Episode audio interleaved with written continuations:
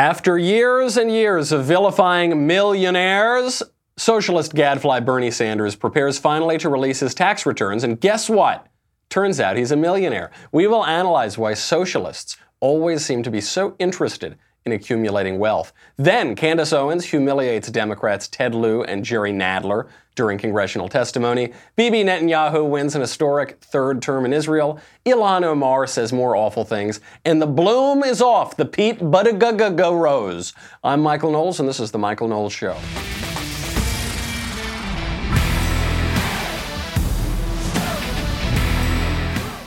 Wait until you hear Bernie's explanation for why it's okay that he's a millionaire, but it's not okay that other people are millionaires. I actually have a personal connection to Bernie's explanation, and I can tell you it is not really uh, cutting it. It's not really that convincing.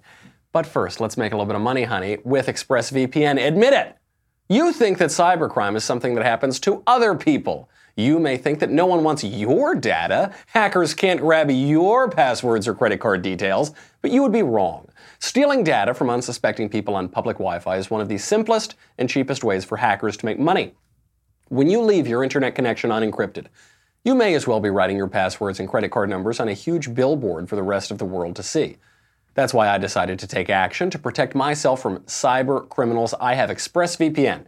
ExpressVPN secures and anonymizes your internet browsing by encrypting your data and hiding your public I P address. ExpressVPN has easy-to-use apps that run seamlessly in the background of your computer, phone, and tablet. Turning on ExpressVPN protection only takes one click. Using ExpressVPN, I can safely surf on public Wi-Fi without being snooped on or having my personal data stolen. For less than seven bucks a month, you can get the same ExpressVPN protection that I've got. ExpressVPN is rated the number one V P N service by TechRadar. Comes with a thirty-day money-back guarantee. Protect your online activity today. Find out how you can get three months free at expressvpn dot com slash Michael, M I C H A E L. That's E X P R E S S V P N dot com slash Michael for three months free with a one-year package. Visit expressvpn dot com slash Michael, M I C H A E L, to learn more.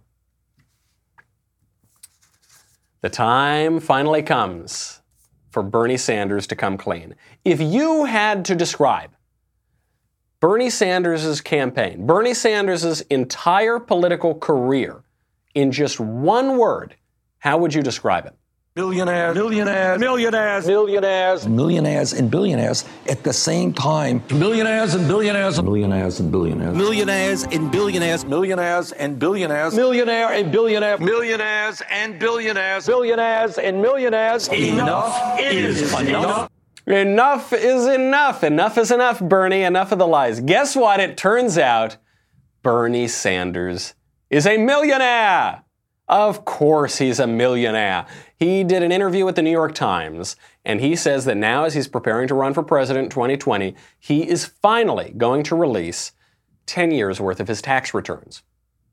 Now you might say, Michael, Bernie Sanders ran in twenty sixteen. They all made such an issue about the tax returns. Surely Bernie Sanders has already released his tax returns, right? Wrong. No, no, no. As with everything when it comes to socialism, it's always different rules for you than they are for me. Tax returns for thee, but not for me. So Bernie Sanders, while, while he's been running for president now since, what, twenty fifteen, basically nonstop, he has released not even one tax return. He released a two-page summary of one year of his tax returns. That's all we know about Bernie's tax returns right now. By the way, I don't care about tax returns. I don't care at all what any of the candidates have done in their tax returns. It does not interest me in the least. I don't think candidates should release their tax returns. Uh, there's just no reason for it. Now, why don't I care? I don't care because I don't care if you're really wealthy and want to run for office. I think that's a noble thing that you've made a lot of money and then decide that you're going to stop making money for a period of time. You're actually going to lose some money to serve your country. I think that's a wonderful thing. I don't ever discourage rich people from running for office. Now, for the Democrats, of course, for especially for socialists like Bernie Sanders, they ostensibly hate when wealthy people run for office. They're oligarchs. They're millionaires. They're billionaires. Until it turns out that you're one of those millionaire, billionaire, plutocrat oligarchs as well, aren't you, Bernie? So now the Democrats have made tax returns a big deal. Bernie Sanders is in this corner. He has to release his tax returns, so he's now trying to let it leak a little bit slowly. Bernie is a millionaire. I always knew Bernie was a millionaire. Uh, there were a number of reasons. In a very personal way, I know that Bernie Sanders has three houses. He has three homes. It's hard to have three homes if you're not a millionaire. I guess by definition, you're a millionaire, especially where Bernie Sanders is living, if you have three homes. But the excuse is what's really incredible. So he says, I'm a millionaire. Yes, I'm a millionaire. Quote, I wrote a best-selling book. If you write a best-selling book, you can be a millionaire too. First of all, by the way, I have to say, not to tell tales out of school or anything, I did write a best-selling book. I wrote a number one best-selling book. It was number one on Amazon, total charts everywhere for a week and a half. I haven't made a million dollars on that book. Bernie Sanders has made more money on his books than I have. Now, I assume his books were just bought by various Democrat political action committees and that sort of thing to, to float his presidential campaign. But still, the statement he made is not true. I wrote a best-selling book. If you write a best-selling book, you can be a millionaire too. I guess you can be.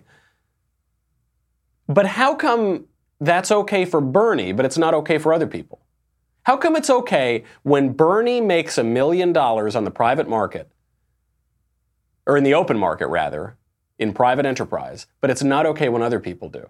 It's okay if you write a best-selling book, then it's okay to be a millionaire. But if you start a company that makes widgets, then it's not okay to be a millionaire. If you're a plumber who has a successful plumbing company, then it's not okay to be a millionaire. If you work in finance and you add liquidity to markets, then it's not okay to be a millionaire.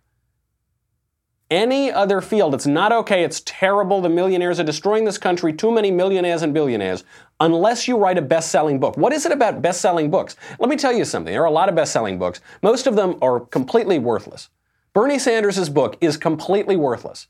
He has added very little to society by producing that book. He's probably just damaged some forests by wasting trees.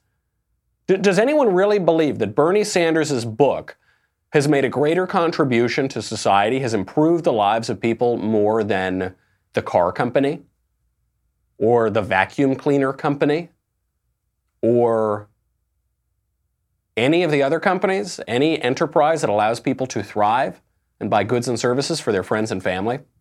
That's an amazing excuse. So I knew Bernie was a millionaire. I mean, I knew he wrote the book, so I knew he was a millionaire. But moreover, I knew Bernie was a millionaire because he just he just protests a little too much about socialism. This is the funny thing with socialism. The, the other, we were talking about this. I was talking to sweet little Elisa about this, and she said, but Mac, if Bernie's a big socialist, shouldn't he give away all of his money? Of course he should. Sweet, sweet, sweet little Elisa. Of course. You're thinking too rationally. You're thinking too logically. You're accepting the premises of socialists at face value and following their ideas to a logical conclusion. That's not what socialism is about at all. That is certainly not what socialism is about. Socialism is not about giving away wealth. Socialism is about the acquisition of wealth. It is never about sharing wealth. They're, sharing wealth is called charity. People who want to share their wealth give money away to charity.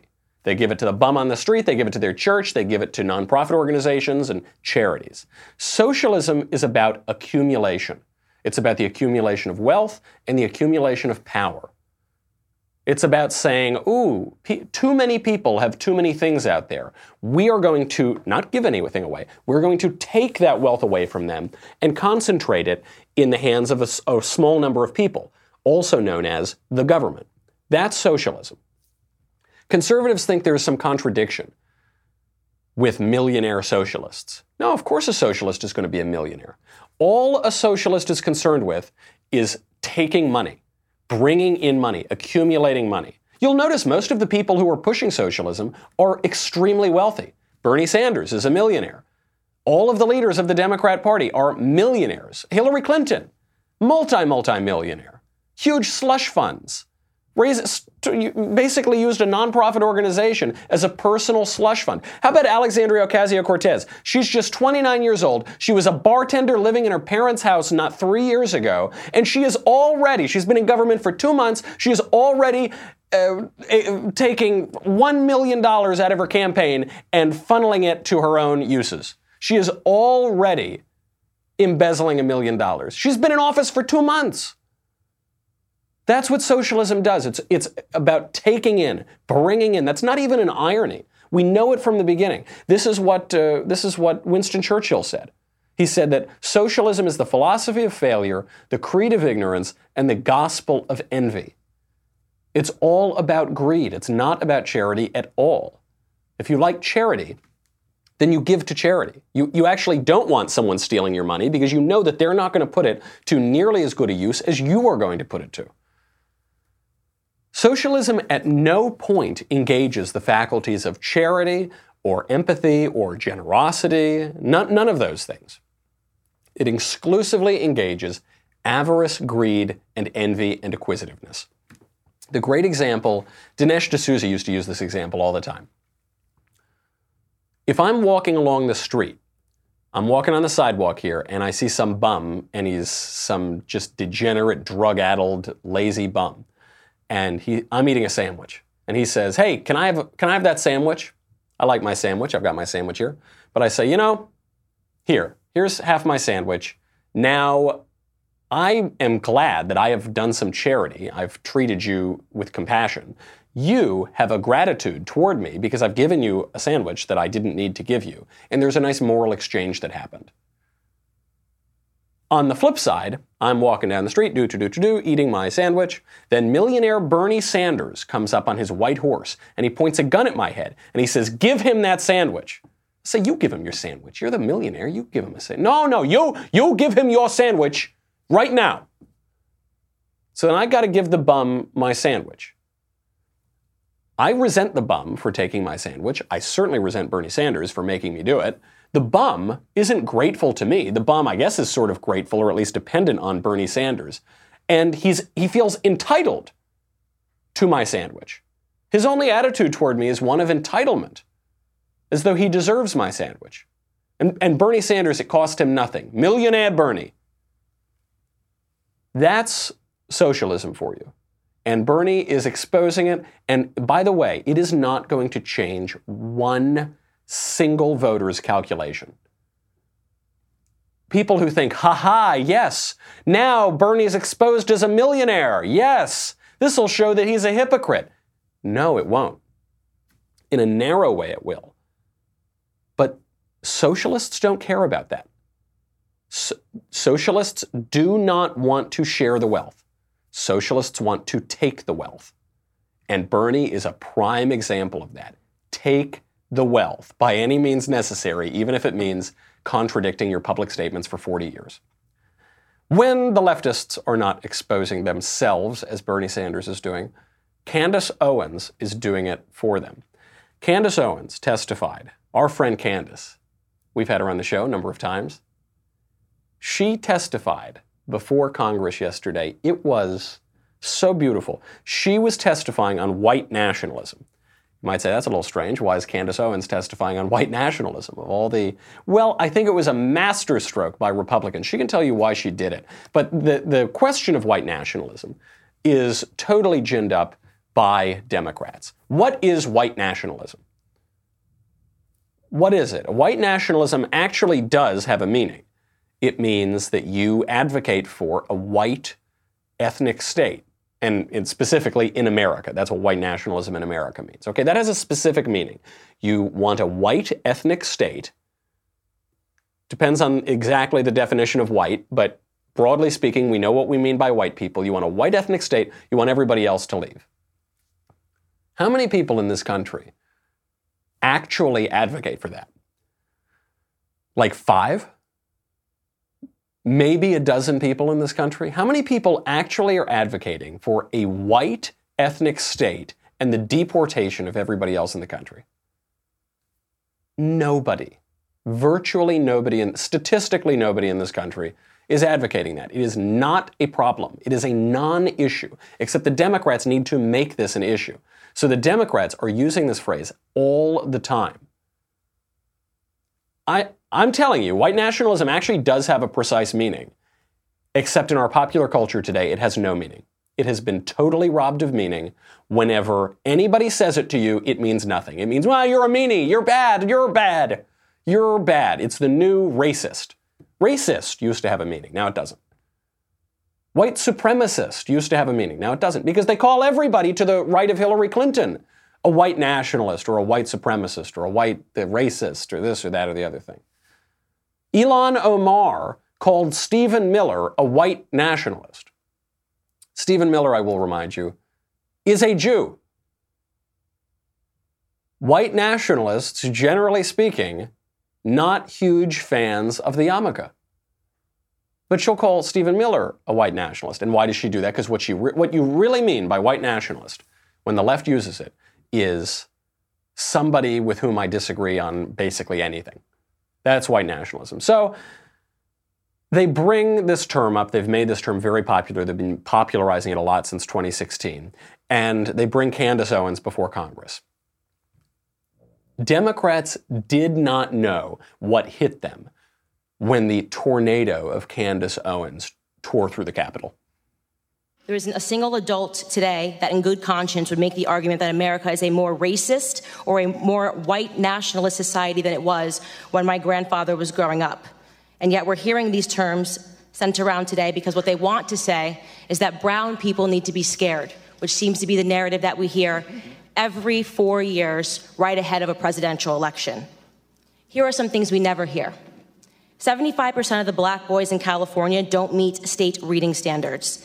In inner cities like Baltimore, within five high schools and one middle school, not a single student was found to be proficient in math or reading in twenty sixteen.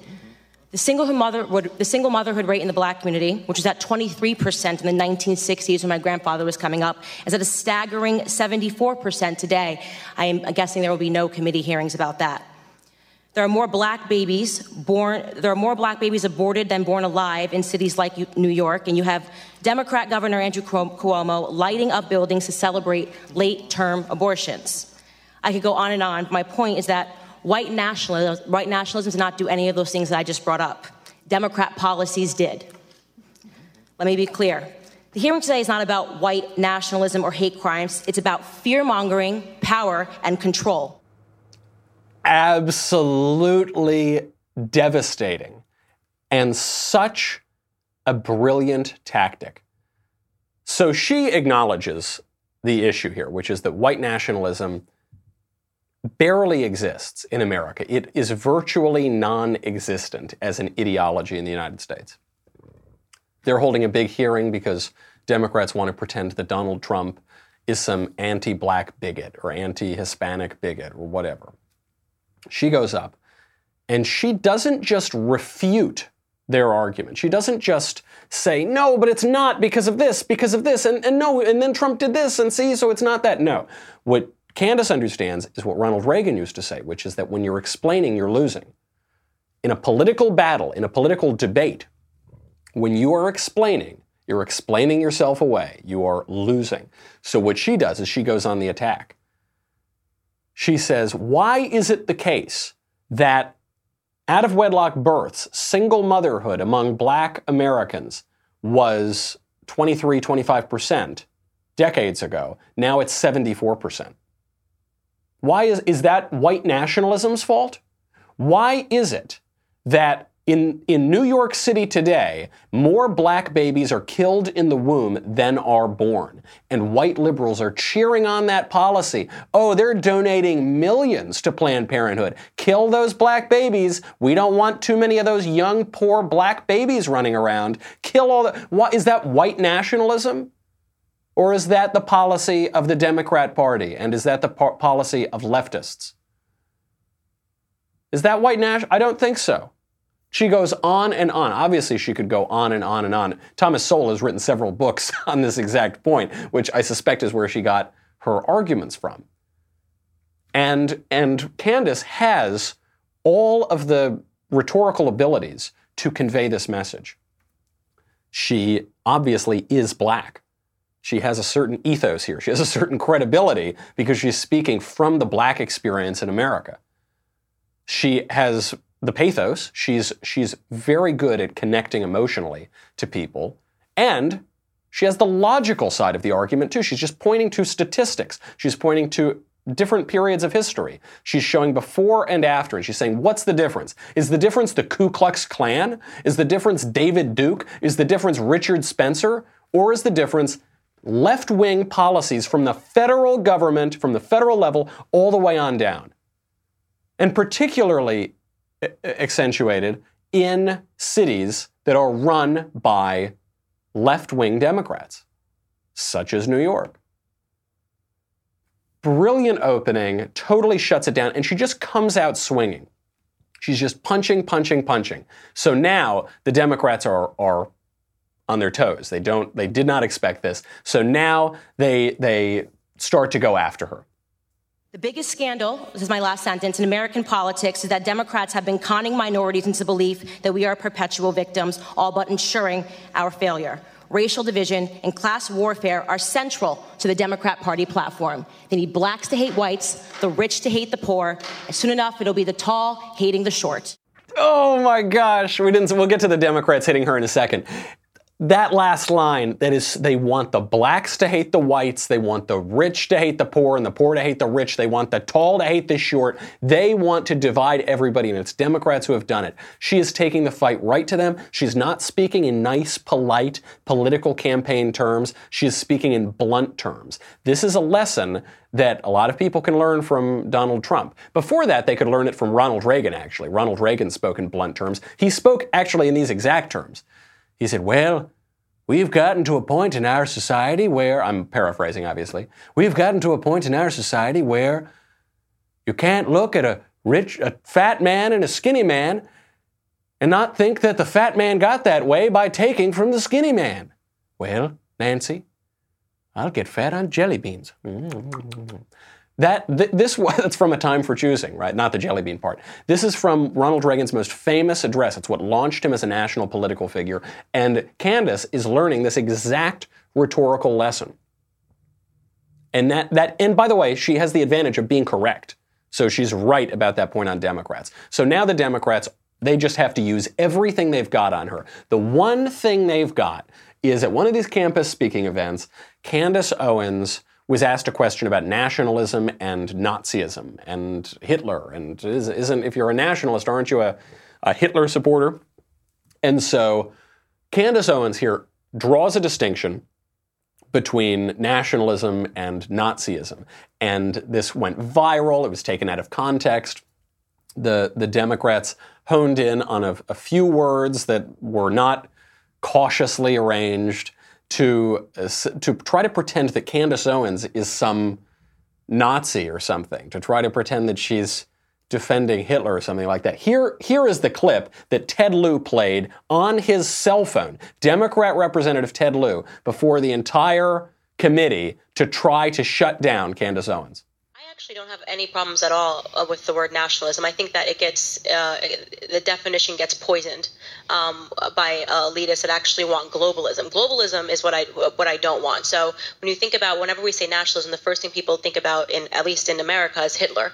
You know, he was a national socialist, but if Hitler just wanted to make Germany great and have things run well, okay, fine. The problem is, is that he wanted, he had dreams outside of Germany. He wanted to globalize. He wanted everybody to be German, everybody to be speaking German, everybody to look a different way. That's not, to me, that's not nationalism. Um, so in thinking about how it could go bad down the line, I don't really, I don't really have an issue with nationalism. I really don't. Okay. There it is. There's the big line. Now, we will explain exactly what she was actually saying in just a second. We'll get to the rest of her excellent testimony, but first you got to go to daily wire dot com. You know what you get. You get all the shows, The Andrew Klavan Show, The Ben Shapiro Show, my show, The Matt Walsh Show. You get to ask questions in the mailbag, get those in for Thursday. You get to ask questions on Backstage. You get Another Kingdom. You get everything. You get the Leftist Tears Tumblr. And you need this, baby. Before we get to the rest of Candace's testimony before Congress, you need this Tumblr or you will drown. Stick around, we'll be right back.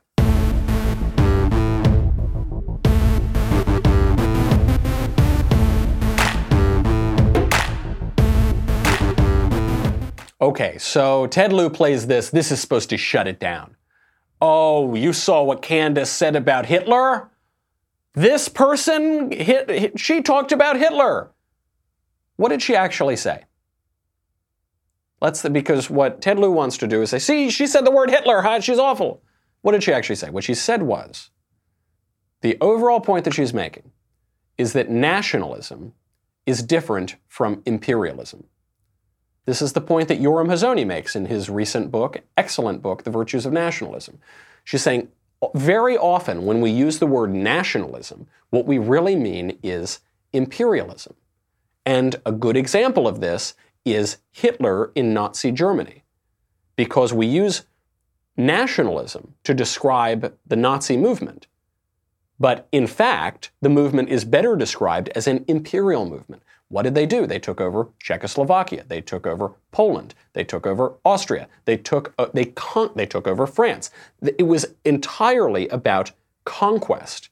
And so what Candace is saying there is that there is a difference between those two things. We are reversing the two terms. We're inverting the two terms, and actually what I oppose is imperialism or globalism, which actually better describes Nazi Germany.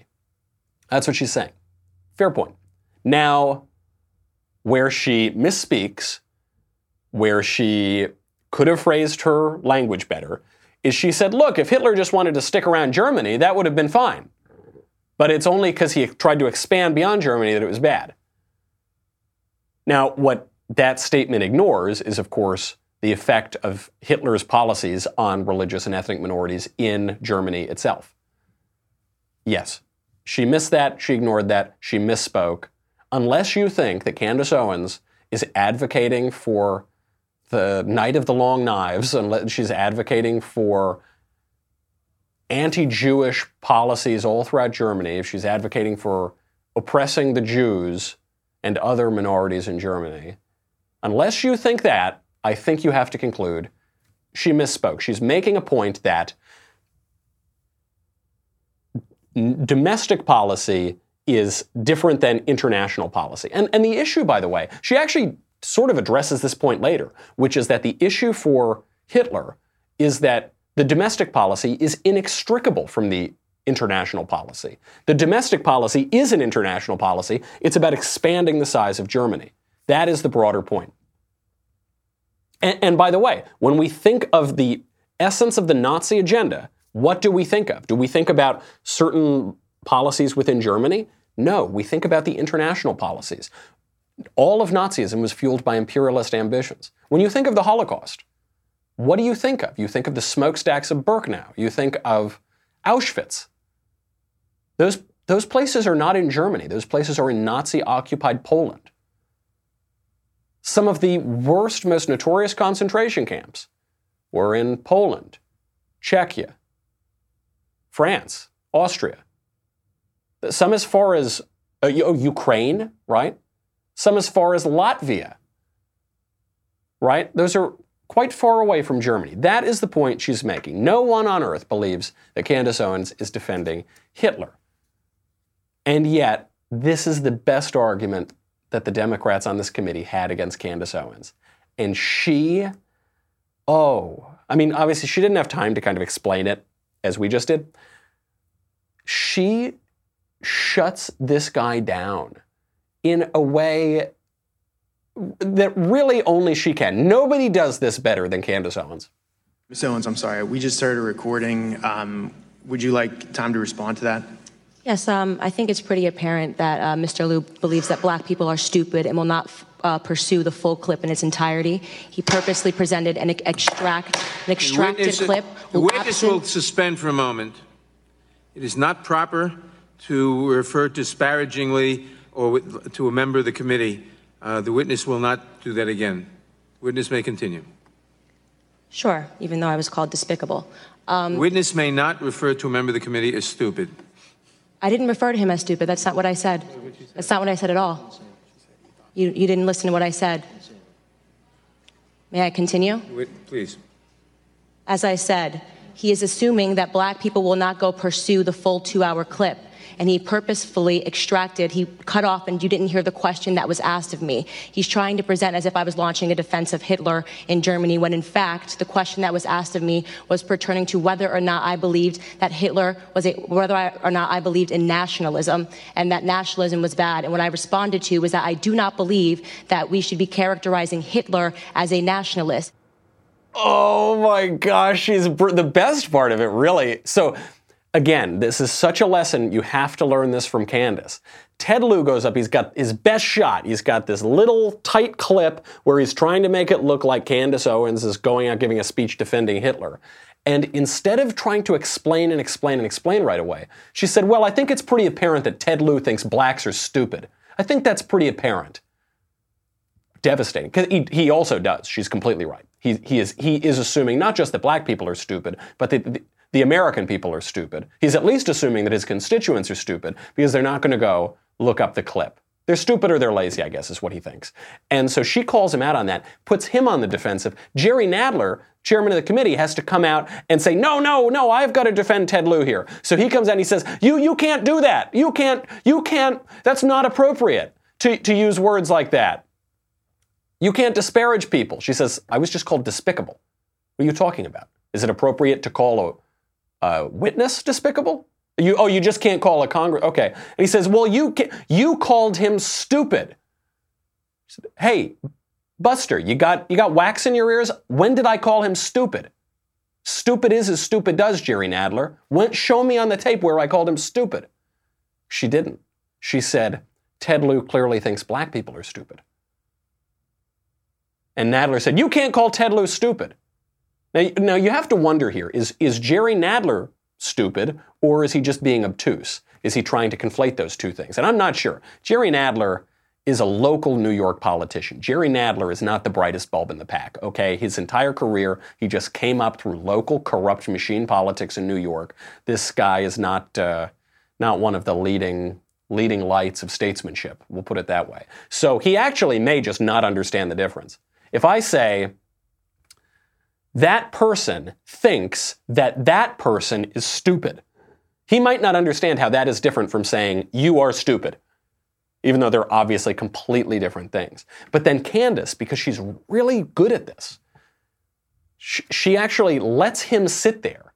She's like a good good prosecutor. She she puts him in the place where he has to answer, and she's willing to tolerate some silence. So she goes, that's not what I said. You you are misrepresenting what I said. You're lying about what I said. And then she just sits there silently, staring at him. And Nadler is staring back like, you know, weebles wobble, but they don't fall down. He just looks like this sad little doll. And he just looks at her, and if you couldn't see the clip, he just sort of is there. He's kind of slumped over, and he just goes, ah! And he kind of just shrugs. He's like, ah. Which is, by the way, I mean, that actually, I guess, is the answer to the question of whether he's being obtuse or whether he's a little slow, is that actually he's just a cynic. He doesn't care what the truth is. That's what the shrug is. She said, you are lying. You are lying about what happened not ten seconds ago. And he goes, ah, what is truth? I don't know, give us Barabbas. I don't know. What is truth? That's what, that's what that shrug is. That shrug... We did that whole show yesterday on Democrat B S, on what B S means, why the left spews B S. It's not that they're necessarily intentionally lying or intentionally telling. They don't care about the truth. Uh, and then she goes on. Uh, you can look up the rest of it. It's a fabulous exchange. She does very, very well. Some people are nitpicking little points here and there. She should have said this better. She should have, you know, listen, you're under a lot of pressure here. Uh, to to testify before these committees. They're throwing in her face these little answers completely out of context from campus speeches. I thought she handled herself extraordinarily well. Uh, it really, it really was a great advantage to conservatives around the country. Great testimony. And, and a great call, by the way, from Republicans on that committee to bring her in to testify. Because the thing that people don't Also don't really remember about her, she herself was the victim of what you would call a hate crime in high school. This was kind of a well-attested to, well-reported story. And then she came out. Obviously, she's much better known now for the Blexit movement, for her conservative commentary, for her conservative speeches. But she really, A-plus, A-plus outing for Candace Owens. It really humiliated Ted Lieu and, and Jerry Nadler, two guys who, who deserve to be humiliated. Speaking of nationalism, turning not to our own nation, but to a nation in the Middle East, Bibi Netanyahu wins again in Israel. Bibi Netanyahu wins an historic fifth term as prime minister of Israel. Bibi is the right-wing prime minister of Israel. He's the image of conservatism in Israel, the image of nationalism in Israel, and we were told he's going to lose. Bibi's going down. Oh, there's no, first of all, you'd think he should at this point. He's already had four terms. Oh, he's going down. The media, they were so sure. Oh, it's going to be, Bibi's going to lose, Trump's going to lose, Hillary's going to win. Oh, it's guaranteed, guaranteed. Then they start reporting, oh, it looks like Bibi's losing. Bibi's about to lose. Then, oh, no, it's kind of evening out.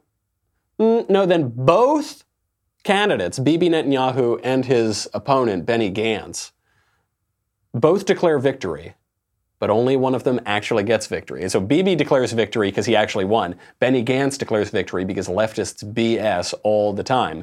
And here is Bibi celebrating. I'm very... Uh... Taking it back this evening. It's, it's an amazing success that we've had. And we have come to this time. Big win for Bibi. Big win for Bibi. He goes on, but if you don't speak Hebrew, you know, it gets a little tedious.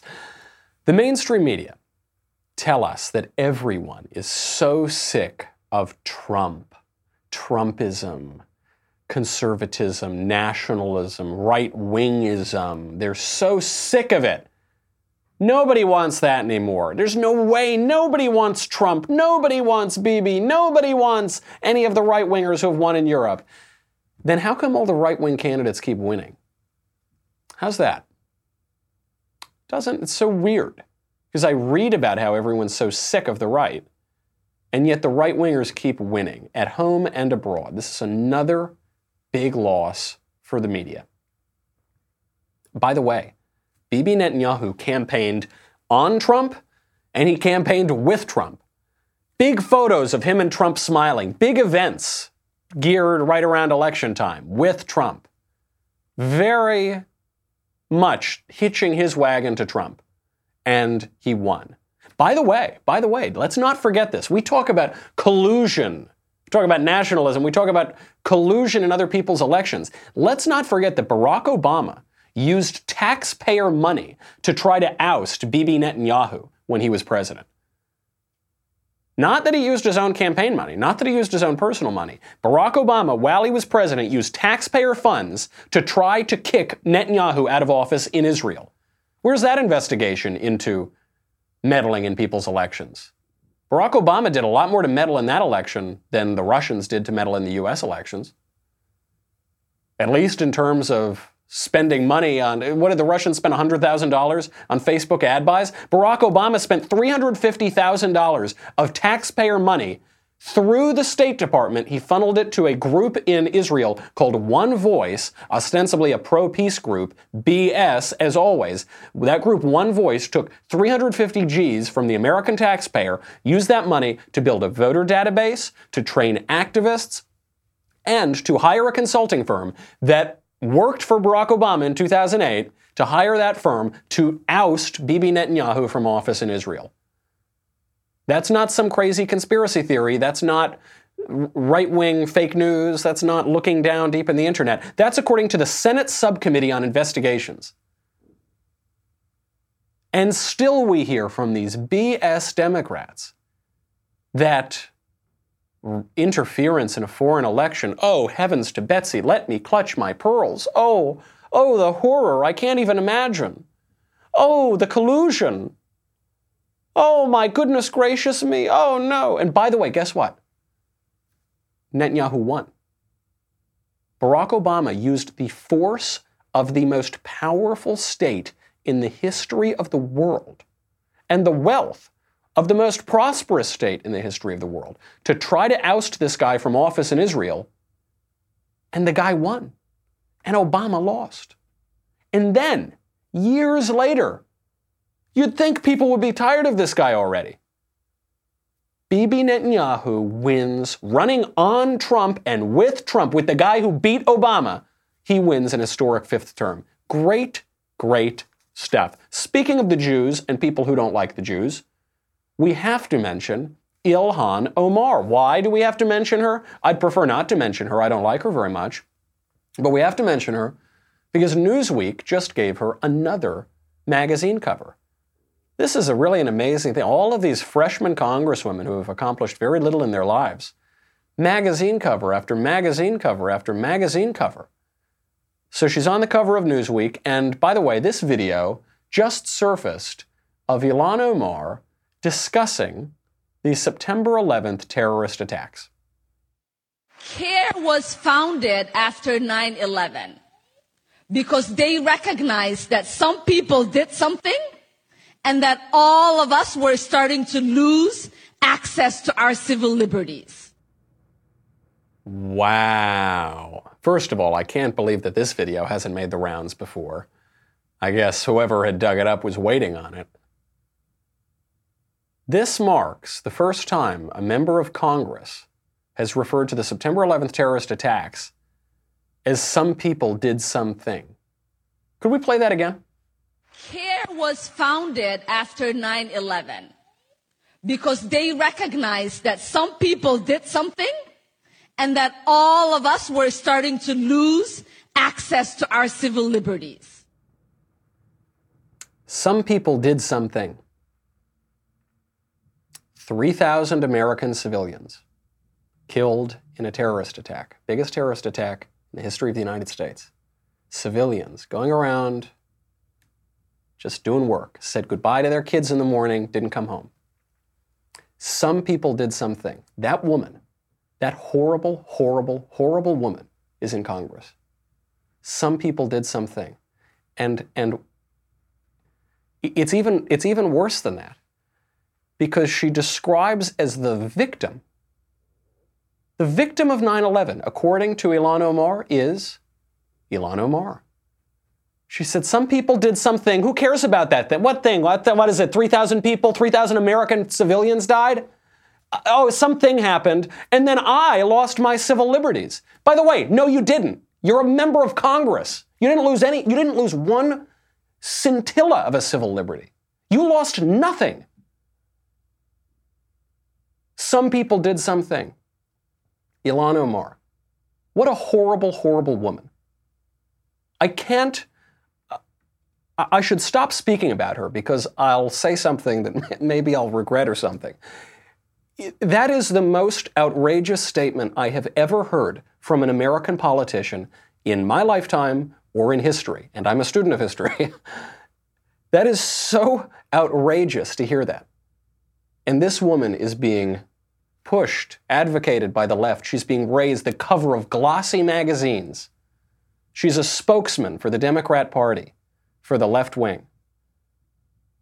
She's doing it to defend the Council on American-Islamic Relations, which has been defined and categorized by the government of the United Arab Emirates as a terrorist group. It's got ties to the Muslim Brotherhood. It's got ties to Hamas. There she is, defending terrorists again. Again, she's done this before. She's defended people who tried to join ISIS, tried to get them lenient sentences. She defends terrorists. And then she describes the worst terrorist attack in U S history, three thousand American civilians dead, as some people did something. Behold the Democrat Party. Behold the American left. Behold the Democrat Party. That's the face of it. You know, when you watch Candace Owens speaking, giving congressional testimony, you think, wow, this, this woman's really fired up. Oh, why is she so fired up? And then you watch her. You watch Ilhan Omar. You watch someone say something like that, and you think, wow, the stakes really are pretty high. Wow, there are some really wicked, wicked people saying vicious, evil things, wicked things. Behold the Democrat Party. That's our show. I'm flying out to Kansas City, Missouri. I'm going to be giving a speech tomorrow night at University of Missouri, Kansas City. Come check it out. The title is going to be Men Are Not Women. You would think you wouldn't have to defend this sort of thing these days, but you do, because it's twenty nineteen. So come check it out if you're there. Hopefully we'll be able to stream it. But if you're in town, I'd love to come see you. In the meantime, I'm Michael Knowles. This is The Michael Knowles Show. See you then.